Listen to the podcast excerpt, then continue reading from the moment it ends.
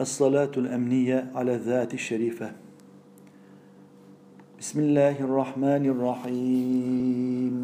اللهم صل وسلم على مفتاح الكون والأكوان وترجمان المنان إمام طيبة والحرم وكعبة تجليات القدم ومنبع الجود والكرم. على كل من كان في عالم العدم ذي الوجه الجميل والخلق العظيم. من أنزلت عليه سبعا من المثاني والقرآن العظيم. صاحب لواء حمدك. من تضل به عبادك يوم لقائك. ألمعني بلولاك لولاك لما خلقت الأفلاك. صائم نهار إني أبيت عند ربي يطعمني ويسقيني. وقائم ليل تنام عيني ولا ينام قلبي.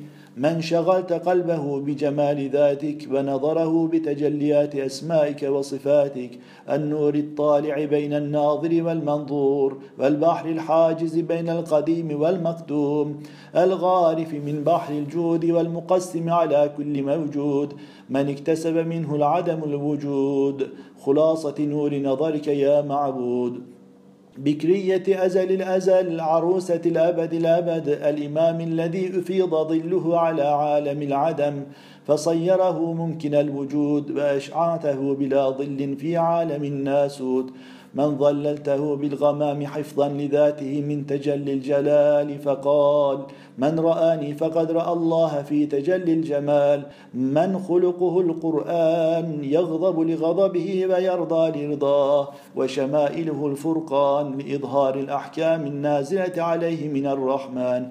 السبب لفتح باب كنز الحب القائم بمعرفة الرب. عين عين الحب البادي من المحب. عرش استواء الاسم الأعظم وفاتحة الكنز المطلسم ألف قيام العالم من العدم ميم ملكية العالم القائمة بالكرم. ياء يمين الله في العالم نون نور الله في القدم. الطالع من غيب الله من تفصلت عنه مخلوقات الله وبرزت لأجله مصنوعات الله روح عالم الأرواح وجوهره الذي قامت به الأرض والسماوات. نور عالم الأشباح القائمة به الأرواح. سلطان من أمر بالوفاء ومكارم الأخلاق وصلة ذوي الأرحام أجود الناس وأجود ما يكون في رمضان. فيه كان يقرا هو وجبرائيل القرآن. القرآن الجامع للقرآن الفرقان الجامع تشريع الرحمن. القائم به أهل الإيمان عباد الرحمن. الذين ليس للشيطان عليهم من سلطان. فصل وسلم اللهم عليه صلاة بعدد حروف القرآن وكلماته وآياته وسوره وما به من الحركات. وعدد ما فسر من الكلمات. وعدد ما فصل من الكلمات. وعدد الحروف التي بالكلمات. وعدد ما قرئ وما سيقرأ. وكل ذلك مضروب بعدد لا ينتهي عدده ولا يحصر مدده. يا من له الفضل على عباده أسألك بحق سورة طه وياسين وألف لام ميم وطاسين أن تصلي على البشير النذير السراج المنير الذي أرسلته رحمة للعالمين وختمت به المرسلين. أول من ظهر من قوس أحدية الذات وتمكن من قوس واحدية الأسماء والصفات وتقدس بذاته وصفاته عن أن يكون له مثيل في خلقه وخلقه من الموجودات من تفرد بذاته لذاتك وكمل بأسمائك وصفاتك وأنزلت عليه رحماتك وأظهرت منه موجوداتك وأرسلته أولا في عالم الأرواح لأخذ الميثاق لك ولإعلان أحدية ربوبيتك وواحدية ألوهيتك وجعلته الشاهد على من قال بلى حين سألت عبادك للإقرار بربوبيتك ثم أضفته إلى عالم الإنسانية. وأنزلته بالحضرة الآدمية ثم قلبته في الساجدين حتى ظهر نوره في جبهة عبد المطلب ثم ابنه عبد الله ثم أظهرته روحا وجسما صورة ومعنى عند بيتك يا الله وربيته في مهد دلال ربوبيتك حتى بلغ مقام تجلي ألوهيتك واستوت عليه رحمانيتك.